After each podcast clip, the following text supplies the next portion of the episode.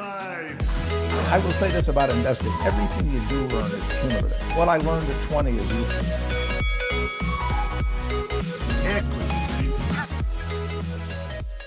Equity Mates, here we are for episode 16, the podcast where we break down the world of investing to try and make it easier for you guys to understand. And as always, I'm excited to be here with my equity buddy Ren. How are you, mate? I'm good, Bryce. How are you? Yeah, can't complain. Yeah. Midweek, hump day, it's I guess- almost the weekend. So let's get stuck into it. This episode, we're going to be talking about a couple of things that we've learned this week, and then we're going to crack into discussion on the earnings season, which is perhaps one of the more nervous times of year for investors and fund managers, and because it's that time of year where companies are releasing their end of year results to let us all know how they've been going. I guess the first question, straight off the bat, end of year, isn't it only August? Yeah, say what? How does that work? Yeah. Well, I guess we'll get into that when we talk about the earnings season. Oh, now that's a nice tease. that's why you're paid the big bucks. Yeah, so there's a few things we'll, what we want to discuss. We want to talk about a few notable results that have come out, what earnings season can mean for you and I. Does it even matter? And, you know, what's coming up because, as I said, we're only halfway through. So that's what we're going to cover. It's a very exciting time of year for investors and, and those interested in the market. Let's get stuck into it. What we've learned this week. I reckon you should kick us off this week. Okay, well, Yeah. my probably the thing that I remember most, uh, it's not really to do with stocks at all, but I watched a great Netflix documentary called Icarus. and um, it outlines the doping saga that went on in the Russian Olympic community um, amongst their athletes during the 2016 uh, Rio Olympic Games. Now, I'm not sure if you remember, but they were banned from competing. All Russian teams were banned from competing only a matter of, I think it was about seven or nine days before the Olympics started. And I'm sure due to huge political pressure, they were allowed to compete in the end. But this documentary essentially outlines this huge scandal that was essentially given permission by Putin. He was the one who started this whole thing that every single team, and not necessarily every, every single athlete, but every single team had athletes that were doping and, you know, these informants who were sneaking into WADA buildings, drilling holes through walls and slipping out urine samples. And it was this whole organized uh, sort of doping saga that went on. So I'll keep it at that, Yeah. but very interesting. I'm sure there's Uh, a I'm sure there's a way we could somehow link that to investing, but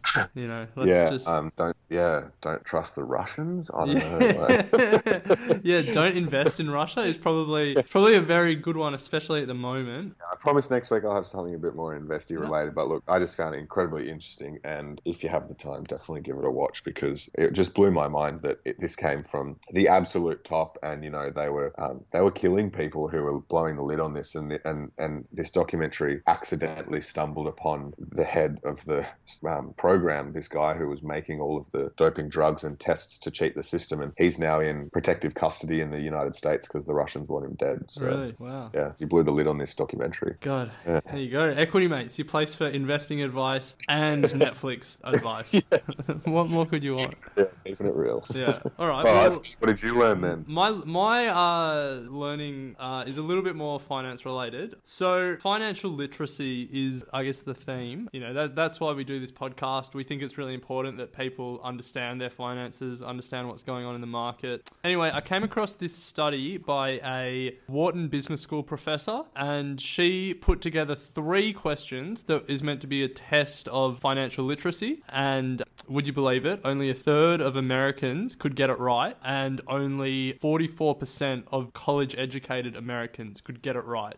so, okay. a little bit worrying You're uh, do when. this live on air to me right now. Yeah, yeah, yeah. So, pulling back the curtain, haven't told Bryce anything about this yet. I figured we'd see how financially literate Bryce is, and also all our listeners can play along at home. Do I need a pen and paper? Nah, you don't need anything. Now remember, only a third of Americans got this right, and only 44% of college educated Americans got this right. So, Okay, well, keep in know. mind I've been crunching numbers all day. yeah, no no shame if you get this wrong. You'd be in the majority if you didn't pass. But all right, so financial literacy. Question one. Suppose you had $100 in a savings account and the interest rate was 2% per year. After five years, how much do you think you would have in the account if you left the money to grow? A. More than $102. B. Exactly $102. Or C. Less than $102. A, more than $102. Yeah, that is correct. because the if it's two percent a year and you have hundred dollars in there, the first year you'll have hundred and two dollars, and then from years two to five, obviously it will go above hundred and two dollars. Yes. There you go, mate. One for one. You see, what are you worried about? So I now um, am on par with most of them. no, no, no. There's two questions to go. Okay, yeah. Yeah. So number two, imagine that the interest rate on your savings account was one percent per year, and inflation was two percent per year. After one year, how much would you be able to buy with the money in this account? A. More than today. B. Exactly the same. C. Less than today. I'm going to have to lock in C, Eddie. Less than today. Nice one, mate. Two out of two.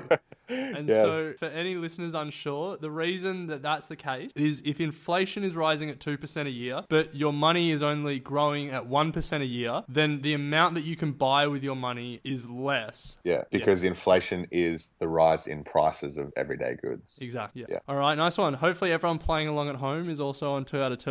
Ding, ding, uh, ding. Now, What's number? Th- number three. Are you in those vaunted few who are financially literate? Number Is three. gonna- yeah. Please tell me whether this statement is true or false. Buying a single company's stock usually provides a safer return than a stock mutual fund. For those unsure of the terminology, a stock mutual fund is a fund that holds a variety of different stocks. The Okay, from a give- basic perspective, I am going to say the answer to that question is false. So the the mutual fund is safer. Correct. Yeah, nice one, nice one. There you go, three out of three, mate. So you're you're in that third of Americans that could answer all three questions, and so according to this test, are financially literate. Thank goodness for that. So the reason the reason I wanted to bring that to the table today is, you know, it might be surprising to some listeners that you know they got a couple right, they got all three right. Just how I guess how advanced they are compared to you know we are talking about Americans, but I, I'm sure if you did it in Australia, you might get similar results as well. Um, I'm sure. Financial literacy is it's not exactly high up on people's priorities, but you know to my mind it, it is the most important thing to secure your you know your future and to live comfortably and retire well. So you know get the nail down the Mm. Basic, understand interest and inflation, and Yeah. go from there. Hopefully, hopefully everyone listening got three out of three, or at least learnt something, so they'll they'll get three out of three next time. No, that was good, Ren. I enjoyed that. Yeah, I'm glad you got all three right. That that could have gone could have been the end of the very podcast. sour. Yeah, Lost for all credibility. yeah. Mate, I'm going to definitely have to step up my game for next week's. What have I learnt after after that one? So no, no, no. I uh, like I like the yeah. Netflix recommendation. I haven't seen it yet, so I'll have to get on it. get on it. Yeah. All right. So reporting season, or earnings season, or the silly season, or Earnings you know, palooza.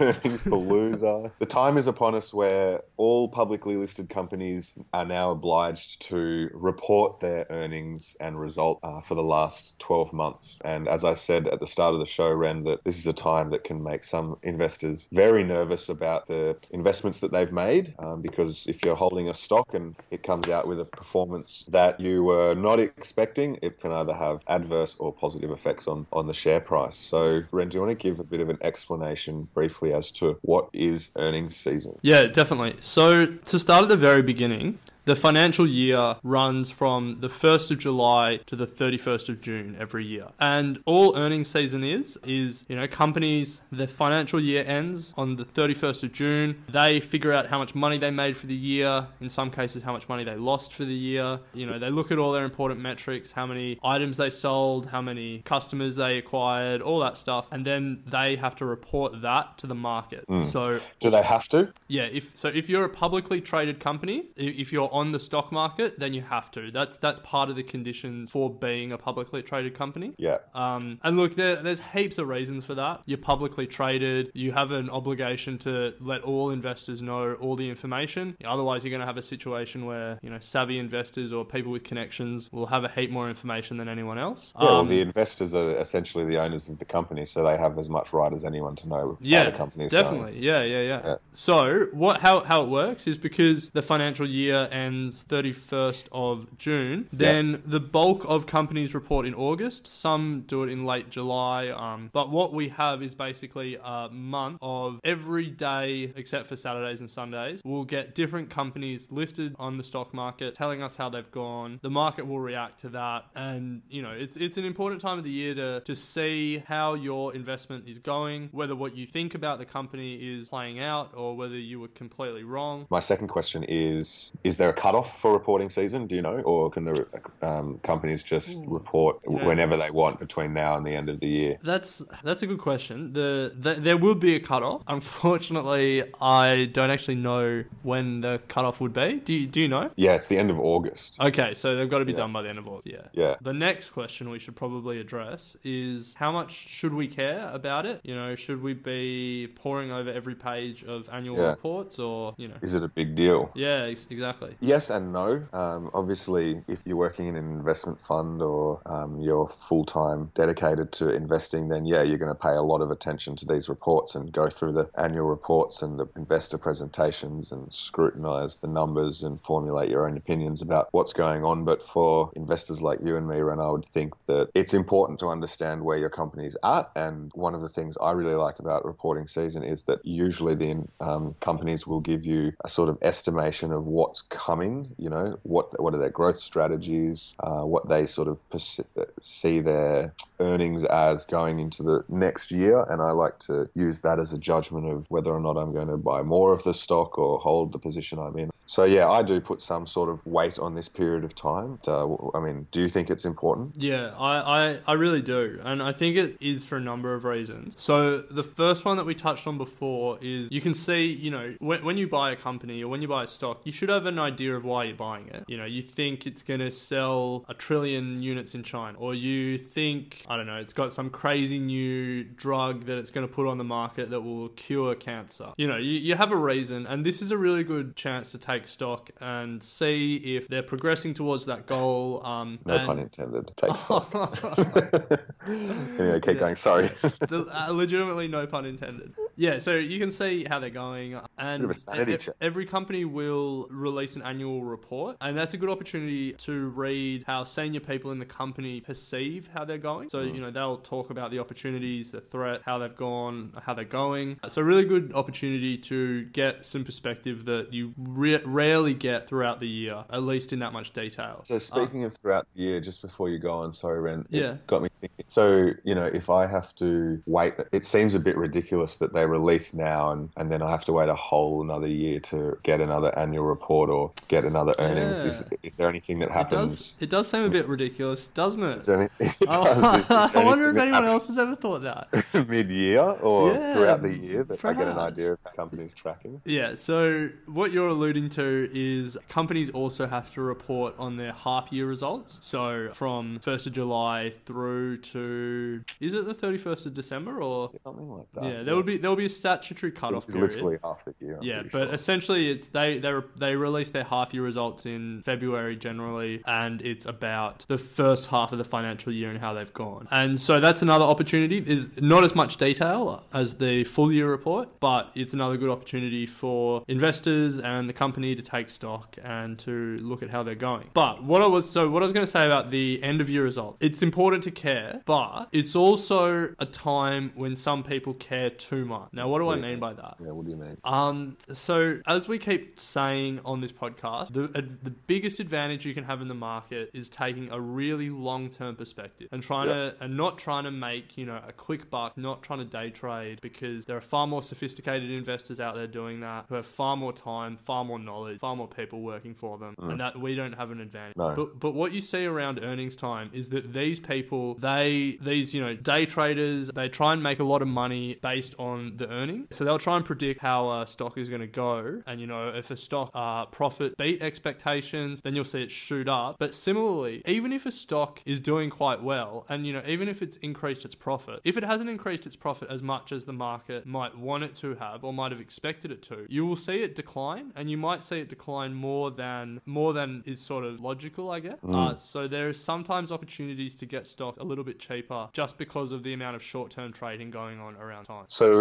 it sounds like what you're saying is that the reporting season can actually be quite a volatile time. And so, because people are coming out to, to not necessarily invest, but they're coming out to play with the sharp movements in price. You know, there's there's a lot of chat about you know expected result this and speculation mm. that b- mm. before they report. I mm. mean, it's heaps worse in America. If you if you turn on an American uh, stock market channel or business channel before one of the big companies, you know, like Google or Boeing or any of them report, oh god, they just don't shut up about what they expect. Yeah, like, yeah. Cool your jets. They're gonna report soon enough, and then we'll actually know. It But- ridiculous. Yeah, It's- yeah. It is ridiculous. And it, it's something to keep in mind because it's so easy to get caught up in, in this period. If you see a stock shooting up, you've got to hold yourself back and just, you know, remember that this is almost entirely based on um, market expectations and, and investor sentiment. And it's, you know, the co-. Yeah, com- company's fundamentals haven't changed. They've just literally put out a piece of paper that Yeah. says their profit or loss. So It's a it's a it's a classic example of separating the signal from the noise. Yeah. So there's a lot of noise around this time because people have their expectations built into the price, and you see price swings more than normal. But the no- the noise is there. The noise is how companies are actually doing, how they're actually going in the market, how their new products are actually going, how much profit they're actually making. But around that, there's so much noise uh, that just you need to block out because you know in two years from now, it's not all that noise isn't going to matter. What's going to actually matter is the signal, how the Yeah. how the company's actually going as a company. So I guess that's that's all very general. Maybe let's get into some specific about uh, this reporting season and what we've seen. I'll kick off one with an example of what we were just talking about how good results don't always equal a positive price movement. And then perhaps we'll go into some positive results. And something that sticks out, and probably one of the biggest stories, is a company called Transurban. They're an infrastructure company. They now a lot of people might not have heard of them, but everyone who at least everyone who lives on the east coast of Australia has dealt with them. They own basically all the major toll roads in Brisbane, Melbourne, Sydney, uh, all up and down the eastern seaboard. So you know you've paid your tolls to them, even if you haven't heard of them. Yeah, well, we've definitely paid their tolls because the group the group generated revenues of 2.7 billion uh, Yeah. Uh, during the 2016-2017 financial year, which was 22.7% higher than FY16. Profits rose to 209 million dollars. Now that's operating profit compared to last year. That's an increase of 850%. Last year they made a 22 million dollar profit. This year 209 million dollars. Now, Ren, to me that sounds like a company that has Yeah. absolutely smashed it out of the park. Yeah, roads are a good business to be in. Roads are a good business to be in. Mm. However, as a result, you would expect the stock price to go up. However, investors weren't too happy for some reason that um, with the results, and the price fell, which you would find, which you would think is uh, surprising. But it's an example of if the expectations of the investors don't meet the results that are put out by the company, then um, they're going to reward you with selling your stock. I think one so- reasons they weren't so keen on them was because they were doing a capital raising to try and get some money to fund more infrastructure development. Yeah, so this was just some noise in the report, uh, in their annual report, and in some of their statements to the market that they're probably going to need to raise a bunch of capital to build the next lot of toll roads that they're currently bidding on, uh, Hmm. including the WestConnex in Melbourne, which is going to be a huge one, which will generate heaps of revenue for them. They're going to have to come hat in hand to shareholders to ask for some money to do it. Yeah, well, the shares fell 31 cent on the day that the results were released. So certainly not the result that I'm sure shareholders, well, the Yeah, um, I mean, you got to be pre- but- you got to be pretty stoked that they made two hundred nine million dollars. Like, calm down, guys. I know, 150% increase. Yeah. Unbelievable. Yeah. Um, just, people aren't people are never satisfied. No. And another example, Seek.com, the website that deals with uh, finding the right people for the right job. it's, a, it's a class- jobs classified website. Uh, they reported that they, for the first time, cracked the $1 billion revenue. Yeah, which is crazy to think about. Like, I know, it's a, it's a ridiculous figure for, yeah, for a website. I know, online just- company. Yeah. And that's with figures of 9.1% growth um, from 960 million to 1.05 billion, net profit of 362 million. And so, you know, things are looking good for Seek. They've got a great market position. And Yeah, I mean, well, you wouldn't go anywhere else to look for a job in Australia, really. It would at least be the first place that you went to. classic example example, though, the figure actually exceeded the guidance that was given by the company, but it didn't impress the investors enough, and the company today went down 5%, which Yeah. is a pretty big drop. But they say that that's because investors weren't happy with what the company was saying they were going to be doing going forward into the future with their estimates. They were saying the costs were going to be rising faster than their revenue. But look, if you were to say that you're growing at 10%, you've cracked the billion dollar mark, you've made $360 million in net profit, and Yeah, then I say it's not going to be as rosy next year, but we're still going to be as good, and they got slammed 5%. So Yeah. you can never read it. So I guess it's probably important to explain that a lot of these companies, well, all all share prices are priced for future earnings as well. So that that's why you know you pay you might pay like 15 times current earnings per share in the share price, and that and that's because you know you buy these companies with the expectation that they'll keep growing or that yeah well, that they'll keep growing essentially. That that's why you know even if they're they're making 360 million dollars a year, you know if that if that's gonna stop growing, then it's all about the price that you pay uh, Yes. for for the profit. And yeah, I don't actually know what they're trading in terms of how many times I think earnings. Seek's quite high, to be honest. Yeah. But like that's all. Yeah, that's all But, relative. but look, to be honest, so many of these internet companies like realestate.com, carsales.com, seek.com, Amazon. everyone's always said they're bloody expensive and they always keep Yeah. crushing it. Like, I know. I know. They're just these. Uh, I mean, they're not internet monopolies because they all have competitors. Car car sales not as much, but you know they've all got competitors. It's just that their competitors can't really do much against them. No, they're just no. they're They so just keep- dominant. Keep churning through. Yeah. Yeah. Look, I don't know. It's just yeah, one of those things. I'm sure that the forward-looking estimates aren't going to be saying, "Oh, we're going to be dropping from 10% growth to 2% growth." They probably said we're going to. We've been growing at 9.1% this year. Next year, we're going to foresee 8.95 or something. which is still great. Like Which is fine. you know, Yeah, once you but- once you're a market leader and you dominate the market, it's Yeah. tough to you, you have to you have to expect the whole market to grow rather than for your market share Yeah, to grow. And I mean, hopefully for Seek, heaps of people get fired and companies need to hire a whole bunch of new people and there's people looking for work because Yeah. that's what they Well, need. Cool. Um, so that's two examples that I had of the classic "do well, get slammed." Do you have Do you have anything? so yeah, I guess the opposite of do well. What was your term? Do well, Um, go shit. do well, get slammed. Do well, get slammed is do shit, get do Get rid. Look, to be honest, I'm just going to stop trying. But yeah, look, so the opposite also applies. One company that saw its share price go up was Virgin Australia, and that was just that was despite it r- reporting a 185 million dollar loss this year. Okay. Yeah, like riddle me that one. well, know, my, my initial thought would be Virgin have almost consistently reported a loss. Yeah, you, So you're on the right thinking- track. Yeah. So my thinking is that the reason their share price has gone up as a result of reporting a $180 million loss is because that loss is actually less than what it has been or less than what the expectations were. Yeah, well, look, you're right on both counts. So their loss last year was two hundred and twenty-four million dollars. So they've improved by thirty-nine million dollars. Say that's better than what the market expected. So their share price went up, even though they lost one hundred and eighty-five million dollars.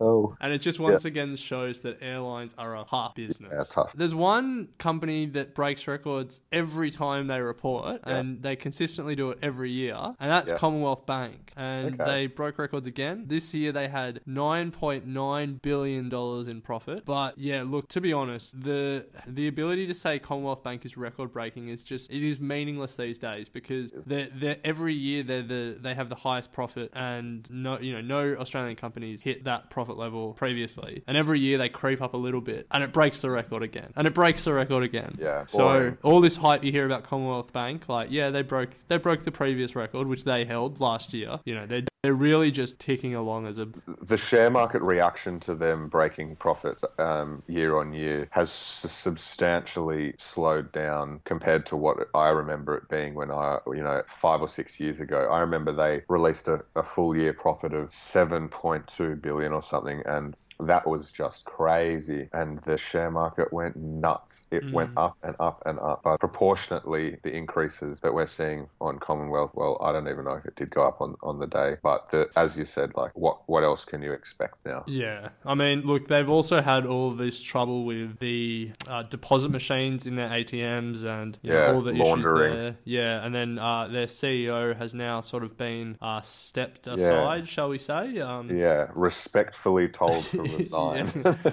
Nah, um, but look, to be honest, he's going to get a nice little golden handshake. He'll. oh, big time. He, He'll be um, on board somewhere. I mean, say say what you want about the bloke, but you know, if his responsibility is to his shareholders, he has well and truly Oh, delivered for his shareholders, yeah, yeah. and He he's might. he's seen the bank through some pretty big scandals, some tough times, and you know, mistakes, you know, like Commonwealth Insurance and stuff. Not not the strongest of divisions, to say the least, but you know, he just kept on delivering. So Well, he might need to jump on Seek.com. yeah, yeah, yeah. I think uh, a lot of companies will be asking for his services. Any other interesting ones that have reported so far? Yeah, so Domino's reported today and got oh not today, Another, yesterday. another market darling. Yeah, yeah, but look, Domino's is probably a classic example of investors were paying so much for future earnings that any sign that those future earnings won't pull through, Yeah, then- one slip up, you're out. yeah, yeah, yeah. So look, Domino's fell, but if you've been a Domino's shareholder for the last five years, you are still well up So- where you were. Domino's fell 18.8% Yeah. in one day. So that's a huge loss. They came down almost $10. So, and then I think today they went up 7%. So made a bit of it back. Yeah. But so that that's probably a classic example of what we were saying before, where you know because there's so much short-term trading going on, there's big overreactions to news, and then there will be a, a correction in the coming days. So you know, big overreaction, it falls 18%. The market realizes that it's a bit it's too cheap, it reacted too harshly, and it will correct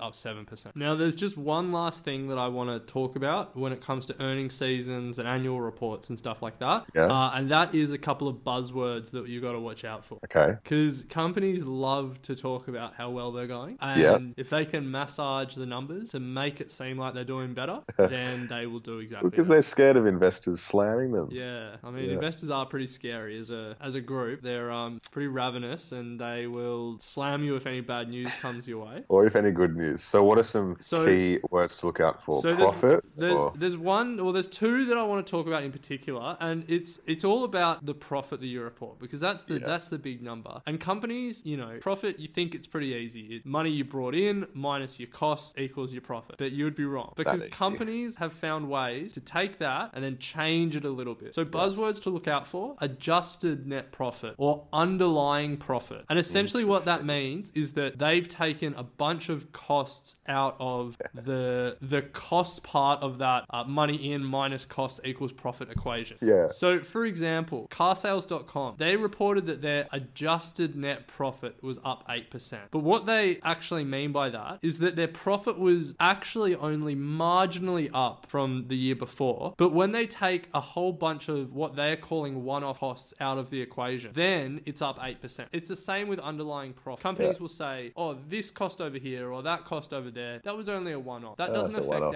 our underlying profitability. That was Yeah. just a one off for this year. yeah. And yeah. look, you know, they're right sometimes. Um, Sometimes. But at the end of the day, it was a cost that year and it did affect your profitability. And as a shareholder, that does affect the amount of money that, you know, can be reinvested in the company or distributed in dividends. Yeah. And, you know, they're. They can't. They're trying to fool, well, not fool, but trying to persuade the investors that um, Yeah, things are they're, rosy. they're still going all Yeah. right. And, and Yeah. look, to be honest, uh, there's nothing wrong with it. Like, it, it is an important metric to sort of take away the one off costs and actually show how the underlying business is going. But Mm-hmm. as, as investors and as new investors, it's important to recognize the buzzwords and Yeah. recognize what they mean. See the distinction. Yeah, and if you see that underlying net profit is up 8%, just have a quick look and see what the statutory profit is, which is because that statutory profit is because there are certain rules about the statutory number that has to be reported. Um, statutory means by law. So yeah, just just have a gaze, have a bit of a look, understand some of those buzzwords because at the end of the day, the company's not out to trick you, but it's out to give you paint the best picture of the year that's been. It's their resume for the year. Yeah, exactly. You Yeah. know, bonuses are at stake, careers are at stake, share prices are at stake. Nice one, Ren. Yeah. Yeah. So that's a pretty nice wrap of some companies that have done well, haven't done well, been slammed, haven't been slammed. Just quickly to note, if you want to get some information on this. All of the companies that report, as Ren has said at the start, release an annual report and they also release investor presentations that are most likely given by their CEOs or the boards at some point to some major investors. And they're all uploaded onto the ASX for the, all the public to see. So if you're interested in any companies, they will also be put on your brokerage platforms. So if you're interested to see how your companies are performing or if you've got any companies that you are keeping an eye on and you'd like some more information, then um, yeah, head to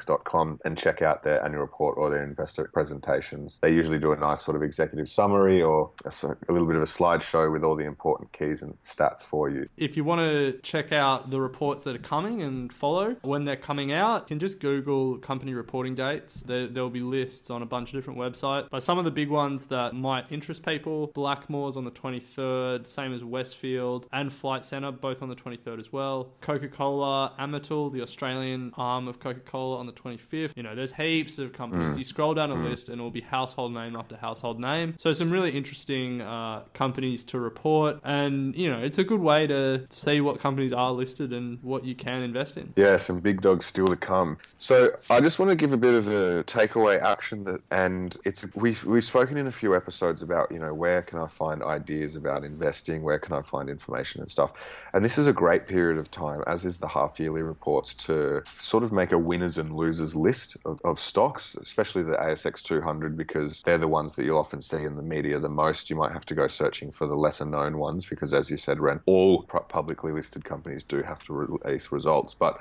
the bigger ones are also definitely uh, are always definitely in the media, and there's a lot of winners and losers list made, and it gives you a good snapshot or idea of where companies are up to, and you can start to develop your own lists and just sort of create a, a watch list going forward that you can keep track of and, and see how the markets react to these companies when they release results. Have a look at their earnings and, and start, as, as you said as well, Ren, creating a thesis so that you can sanity check the thesis as you go along when they release reports. So this is a really good way to have their stocks are in the media a lot. They're in your face. You know if they're going well, if they're making money, if they'll tell you what they're going to be doing in the years to come. They'll give you an update on the industry. So all the information in, in a very short period of time becomes available without you really having to search for much. And, and as we just said, they're really trying to sell themselves as well. So they'll want to give you as much information as possible. So just a bit of a finding stocks and taking stock, you could say. Yeah, yeah exactly, Ren. Nice one. Yeah.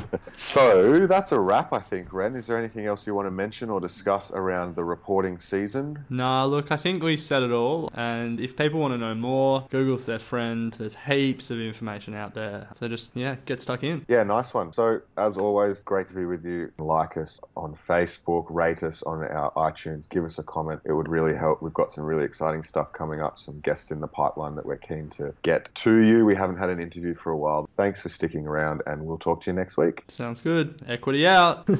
Equity Mates and the people appearing in this program may have positions in the companies mentioned. This is general advice only. Please speak to a financial professional to understand how it may pertain to your individual situation. I will say this about investing. Everything you do learn is cumulative. What I learned at 20 is useful. Equity.